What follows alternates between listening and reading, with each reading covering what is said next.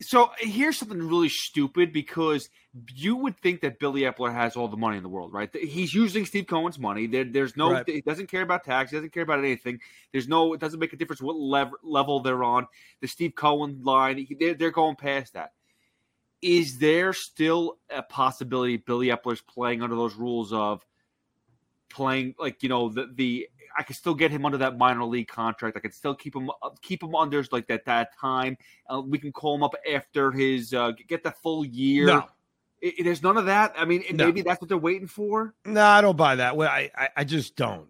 Now there there are ways that Major League Baseball changed those rules to kind of reward teams uh, allowing them to be up at the major league level. Like one of which is if you finish in the top two or three rookie of the year voting, you get that year of service time no matter what. So even if you wait until May 1st, if that kid has a huge rookie season like Brett Baty, it's not going to matter.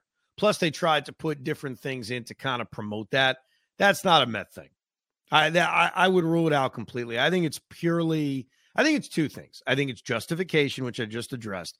And the other thing is, and we hear this a lot. I remember talking about this a lot with the Yankee bullpen last year when uh, Marinaccio was in the minor leagues.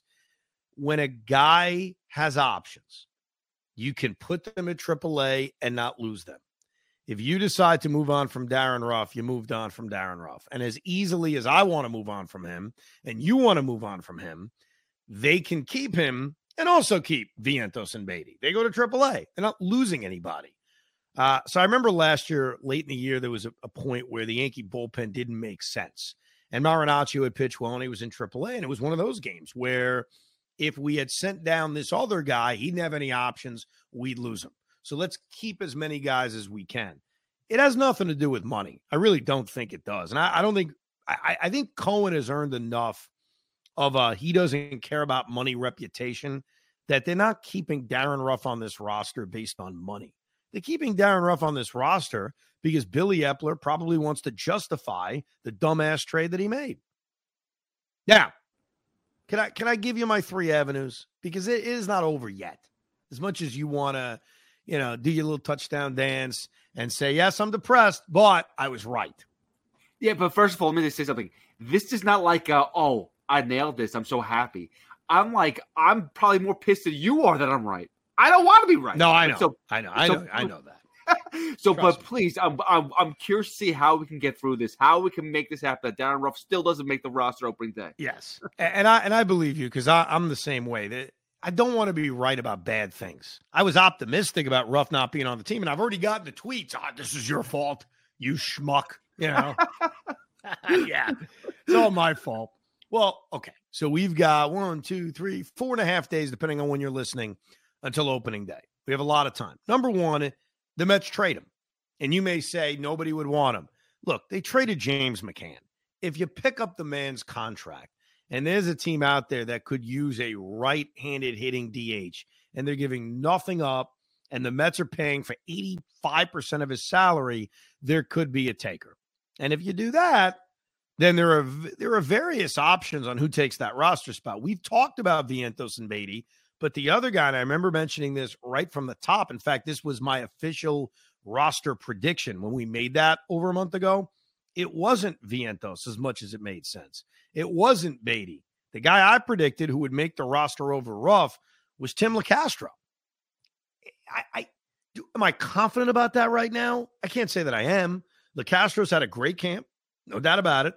He gives him more versatility in the outfield because even though Darin Ruf could play the outfield, Castro plays it a lot better. He's got the great speed we had talked about throughout spring training, which can be a bigger weapon this season. It, it just it puts the Mets in a weird spot. If Locastro made it, let's say they get rid of Ruf, and it was Locastro who makes the team, and I think we'd be pretty happy about that. I know I would. I think most Met fans would say, "All right, it's a victory." It does lead to the question of, well, who's the right-handed DH? Is it Tommy Pham, who's had a horrible spring training? Is it Eduardo Escobar, and then you spruce up your defense with Luis Guillorme playing third base against lefties? Probably not. Is it Tim Locastro himself? Uh, it, or is it we use our DH day, the day we give Lindor off, the day we give uh, Marte off? We use that day when there's a lefty on the mound. I'm not sure you do that, especially when you look at the beginning of this season. They're facing a lefty game two and game three of the season. I'm not sure they're using their DH days right out the gate. So one of the guys who was a clear possibility to make this team, Tim Locastro, is still hanging on, and he could make it, though I'm not confident about it. So number one is they trade Darin Ruf. Number two is they IL Darin Ruf, which has always been a possibility. He had a wrist issue, has a wrist issue. He hasn't hit much in camp. I know he's had a few extra base hits over the last week or so, so he's perked that batting average up to like 180 or whatever it is. But you can always use the wrist injury excuse. That is always there as a possibility. So you've got the what? You don't buy that, Pete? Yeah, how could you say that if he's batting 650 uh, you know, behind the scenes? Oh, jeez, don't get don't get me started on that. I was pissed when I first read it. I know he was joking, and I want to acknowledge that. I know Buck was joking, but sometimes it's not funny. You know, you, you can't get away with everything you say that's stupid by going with the, well, it was a joke. I was joking around. Yeah, I wasn't being serious. Dude, Darin Ruf sucks, Buck. And I remember I said that to him when we had him on late last year. It was kind of awkward. And he's like, You want me to go up to Darin and tell him that? I'm like, Yeah. I'm not oh, fine. Tell him he stinks. I'll tell him he stinks. What do you want me to tell you? He's not hitting. And then three hours later, he was placed on the injured list. I'm not denying, by the way, that Darin Ruf's awfulness with the New York Mets, I'm not denying that it could be related to an injury. Fine. Maybe it is. Then put him on the IL. I don't want to see him. Now, that's fine.